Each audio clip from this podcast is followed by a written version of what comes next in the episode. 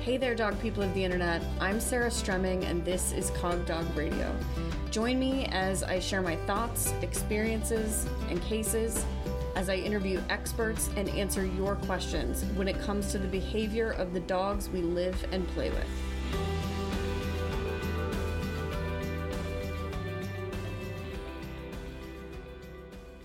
It's a new year, and I have a news flash. Black Lives Still Matter. I'm looking forward in 2021 to not only continuing to donate to causes that I believe in, but also to providing more of a platform for BIPOC voices in the dog world here on Cog Dog Radio. So stay tuned. Friends, I'm excited to let you know about Connection Summit Conversations. This is six candid conversations between Marissa Martino, myself, and occasionally a special guest, covering everything from the human half of dealing with dog directed reactivity to the importance of play. So, check out the link in the show notes. We're getting started soon, and you won't want to miss it. Hey, everybody, this episode is all about puppies. And that was spurred by a couple of Patreon questions. The first one from Astrid, who asked, What are the first five behaviors you teach a puppy? And then also from Connor, who wrote, on a Facebook post, you mentioned Ray Ray's first patio dining experience was at the ripe old age of seven months. Can you talk more about what went into that decision? Pandemic, breed, individual dog, learned experiences from previous puppies? Thanks. So, both of those questions I'm going to go through um, and then some because this is a topic that I'm constantly being asked about even when I'm not raising a puppy. So, if you follow me, you know that I have a puppy named Rhea. She's an Icelandic sheepdog, and as of a few days ago, she's eight months old. And as far as the first five behaviors that I teach, I don't have a list. I don't have a checklist for my dogs. Typically, I'm teaching a recall and a nose target first, and then probably a down is third. And all of that just has to do with preference and need. So I like a nice sustained nose target. I get I get that going really early. I like down to be an easily offered default, so I also get that going really early. The recall, of course, recalls are a way of life around here. I don't even consider it necessarily a behavior that I train because it is a multitude of behaviors that I heavily reinforce. So I'm getting going on my recall training immediately. And I do have an episode all about how I train recalls that I hope you'll check out if you're wondering now what that looks like. So rather than behaviors, I like to focus on how to learn with me. So basically, how to work the system, and the system being me and my food to get what you want. So that's what I want my puppies to know is that there's a system in place here and that they can work the system to their advantage. So I'm going to teach them that really early on, basically as soon as they're eating from my hand. So probably the first behavior I teach them is eat from my hand. As soon as they're eating from my hand, I'm teaching them how to learn with me, and from there, it's very much guided by the dog that I'm teaching. Um, and I'll get into that in a minute. And then, other than that, I want to just show them how to dog. I want to show them how to be a dog in my life. And a dog in my life needs to off leash hike, needs to interact freely and easily with other dogs. Um, I don't want them to be obsessed with other dogs, but I really want them to feel very confident and comfortable with other dogs, which does mean a lot of play and introductions. I also need them to be house trained. I think everybody needs that. So I'm working immediately on potty training. Rhea was the easiest so far, and I credit uh, her great breeder with that. She has a really good system for helping the puppies learn that before they go home crate training really high on my list. So comfort with confinement and comfort with being left alone really high on my list. But i only do it insofar as the puppy shows me they are ready. My happy crating course um, goes through that in depth and i'll have some links on how you can access that prepared for you. So basically i'm looking at what i need I'm looking at what the puppy is showing me they need to know, and I'm going from there. I have really high priority stuff like the off leash hiking behaviors, which includes that recall as well as a tight radius um, and dog dog sociability, house training and crate training, and then I have my lower priority stuff, and my low priority stuff is really any sort of sport related behaviors. Do I love teaching that stuff and getting that stuff going? Of course I do. So, as soon as the puppy is into the game, as soon as the puppy wants to train with me, I'm teaching sport behaviors. But I want them to want it first. So, before I teach sport related behaviors, I want them to show me some pushiness. I want them to show me, um, you know, I want them to run straight to the training space. I want them to be really interested in my food rewards, that sort of thing. And then I get going on teaching actually reinforcement cues, so ways to take reinforcement. I'm going to introduce the puppy to food robot um, a tossed treat, a treat from my hand. I'm going to show them all the varied ways that they can get rewarded through any given uh, training scenario. And I'm also going to introduce toys, and I really allow the puppy to push the toy training in the direction it wants to go. Rhea right out the gate was a good retriever and a good tugger, which is perfect. So, of course, we're doing both of those things. We're doing fetch and tug. She really enjoys both, and it's it's allowing me to build some behaviors um, into her tug training so that I can actually use toys as reinforcers later on for sport behaviors. And it's essentially when the puppy shows me they're ready to learn something, I teach it to them. So Rhea just did her first uh, puppy jump grids around age six months because around age six months I saw her cleanly jumping logs in the forest. And up until that point, she kind of scramble over or under them. And then she kind of figured her body out and learned how to do it herself. And so then I introduced her to a grid.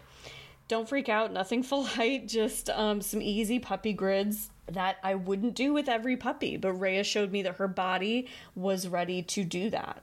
I taught her retrieve when she trotted into my training room one day and found a pen on the floor and picked it up and brought it to me. She said, "Hey, check this out." I was like, "Wow, okay. You you're ready to learn retrieve today because you just showed me that you are comfortable picking up novel items that are not toys and holding them in your mouth." To go back to Connor's question about why did she go to a patio when she was 7 months? Part of that is the pandemic. I would have had her out at patios sooner than that, but I would have had her out sooner because she showed me she was ready sooner than that. So a lot of puppies I think get bombarded with those types of situations.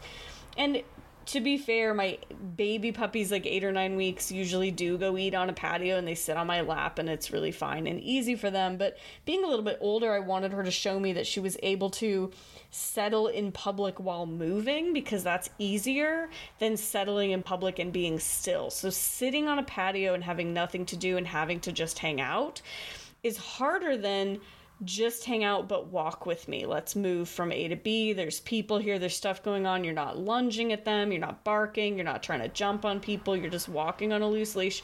She showed me she was capable of doing that stuff, and so I asked her if she could do a patio. Crate settling ability really tells me what I'm going to do with the crate. So everybody is very, you know, maybe confused isn't the right word, but curious about you know i don't use punishment with the crate um, meaning i am not interested in using a bark collar or anything like that or a spray bottle. I'm interested in the dog learning that the crate is a place to relax. And so when they show me that they're capable of relaxing in the crate with multiple different kind of things going on, then I'm going to increase what those things are. So right now I would not take her to a group class and expect her to be created while I like walked a course or something because I think she'd be a little bit agitated by that. But I am expecting her to be in a crate more while there are other things going on and and while she maybe doesn't want to settle. She had to do this quite a bit um, when I was on the road. I took her on a trip, which is I'll just put a pin in that because that's another important milestone I think for puppies. And you know, she had to sometimes be in a crate while when she didn't want to be in a new place that she didn't necessarily know about. So I would crate her at my parents' home and you know go about my business because it was like 90 100 degrees there was no way she could go with me and have to be in the car um, while i ran you know errands or saw friends or whatever else so she'd have to just be crated and chill with that. I knew that she could do that because she had showed me she could do that at home. I wouldn't have put her in a situation where she showed me distress regarding the crate. That is something that I want to avoid big time. So, coming back to that pin, for me, a milestone is taking them on a road trip. Um, it's long hours of crating in the car, so they've got to show me they're ready to do that. And it's being quiet in a hotel. Hotels are kind of weird, there's a lot of noises it's a tough thing. I usually actually like to do this earlier because I like to do it before they know a whole lot about the world. Uh, Felix went on his first road trip pretty much right away when I got him. He was like nine weeks old, and we turned around and went on a road trip. That's how I would prefer to do it, but because of the pandemic, I couldn't do it with Rhea. And I'm happy with how well she did, and she has some good mentors. My dog is really good at traveling and really good at hotels, and so she was able to see okay, we come in here and we just don't do anything. We come in, we eat dinner, we get a chewy, we go to bed. That's pretty much what hotels look like. They're not they're not a time to be alerting to every noise. They're not a time to be running around wild. And she got a nice crash course in that recently. So when it comes to my puppies, it isn't about behaviors, it's about life skills. It's about crate training, house training, um, off leash reliability. And then the behaviors I teach are the behaviors that I want to be the most robust because I do think the first verbal cues that you teach them are going to be the strongest throughout their life if you do a good job. And so that sustained nose target and that down are and the response to their name which is the start of my recall is are probably the cues that i teach first. So essentially it's it's just like any other new dog that you get. I don't think puppies are different. I don't think they're aliens. You're going to see behavior. You're going to manipulate the environment to see the behaviors that you want and you're going to deliver re- reinforcement for those behaviors. And repeat. And some more Patreon questions for you. The first one comes from Annalise, who writes When thinking about enriching behaviors my dog loves to do, and she says the dog is a staffy mix, chasing birds is high on the list. Sometimes I'm fine with this when we're at the beach and pretty alone, but other times it's not an optimal situation. Would you recommend putting this on a specific chase cue so the dog can enjoy doing this when the conditions are right? I feel like I've heard about this, but not quite sure how to best do it. She has a general go ahead cue that's been my loose release for her to go on walking after a recall or something like that, and I'm not sure how that would be differentiated from some kind of chase cue. I haven't worked on a super clear release word in our general training. Go ahead just kind of happened when we're out hiking and she responds to it. Alternatively, would you discourage chasing altogether? It seems like there can be a happy medium in here somewhere. She's reactive and getting out on excursions like this has helped our training for for that and when we're back in the city, hoping to get the most out of it in a safe way. Aaliyah kind of chimed in um, after this comment saying, I'm curious about this too. I use Go Chase as well. My dog is still not trustworthy enough to be off leash, but letting her chase lizards on cue has already improved her focus on me when she sees a lizard. We probably see 20 lizards on any given walk, and I only let her chase some of them. Okay. So the general question is there are a couple of questions. One is, should I let the dog chase wildlife at all? The other is, should I put wildlife chasing on cue? And the answer really just depends on your situation. If you have enough situations in which you could cue the dog to chase the whatever and the dog would reliably do so when cued and not otherwise and also the dog would come back um, afterwards you know if that works well for you then sure for me my dogs are not allowed to chase wildlife so if so basically because of that i don't have a cue for them to do it. So for me in my life and in my situation which doesn't have to be your life and your situation chasing wildlife is something that i actively train against from day one so that it's never something that they engage in. However as Aaliyah said, sometimes it can work really well as something that you put on cue and that kind of becomes a game for the dog to see the wildlife, look to you to ask, then you say chase and you give them that thing they were really asking for. And that can be a really beautiful kind of two way street. So the answer is it depends on your situation. It depends on if that works um, in your life. If it does, I would try to get some stimulus control on it, meaning put it on cue and reinforce with food or something for the dog not doing it when it is not being cued and move forward that way. Okay, next one comes from Maria, who writes I have a new puppy, Click, in the house, and I have so many questions for you, but I'll go for this one first. Click is playing with my five year old border collie, Kenobi, all the time. They get along great. They are both very sweet and affectionate. When I sit on the floor to interact with calm pets and hugs with both of them, the puppy gets very excited and will be trying to bite both me and Kenobi. He's often biting Kenobi in the face. Kenobi is so sweet and either doesn't really react to him or starts playing with him. Other times, when they're playing and the puppy bites hard or does something out of line, Kenobi will give appropriate corrections. While I'm glad Kenobi is not showing signs of resource guarding of me, I'm worried the puppy is developing a concerning behavior. Besides the old no bite and pushing his body away, I'm really not sure how to handle this. I am doing lots of downstays for the two of them side by side in front of me, but it's different when I'm cuddling Kenobi on the floor. How do I get little Click to not attack us? It seems like he's trying to play and he thinks I've just added myself to the wrestling match.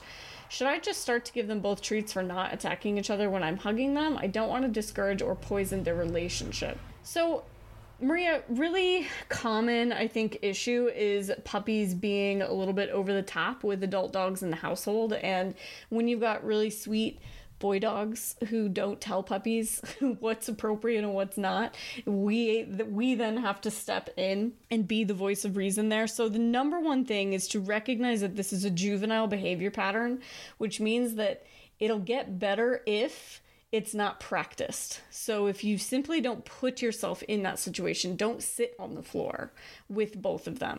Or if you're going to sit on the floor, have them both in those downstays for food. If you just don't practice it, it will improve with age is my experience with that.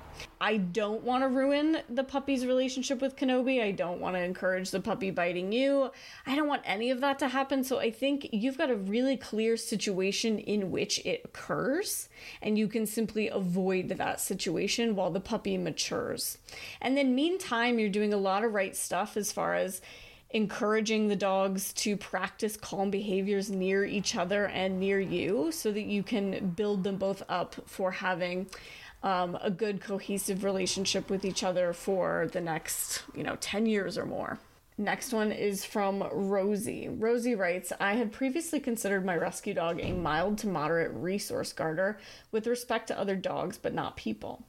If she has a high value chew, she'll growl at another dog if they come near. This is the only time I've ever heard her growl, but as long as the other dog backs away, that's that. If she's playing with other dogs, though, and there's a ball or stick involved, I see her snap and lunge at other dogs who try to take it once she has possession of it.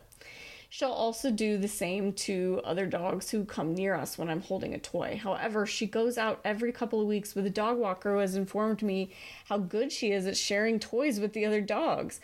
I trust her assessment as she knows what she's doing, but it's a strange discrepancy. What might be the reason for this? I don't tend to get involved too much when she's out in the fields playing with other dogs, but clearly my presence is doing something. Very interesting, right, Rosie? So, our presence can change everything. And it's amazing to me, like you're kind of flabbergasted as well, how different the antecedents look to a dog when just their person is there. So I would say that if the dog walker doesn't have a problem, then the dog walker doesn't have a problem. Although, man, I think I'd want some video evidence because I I trust your dog walker too. If you do, I think she's I don't think she's lying to you, but man, I would want to see it um, because maybe some of her other behaviors are different too. Maybe she acts differently around the other dogs in general without you there. So I I'd want to see it on video just for my own curiosity.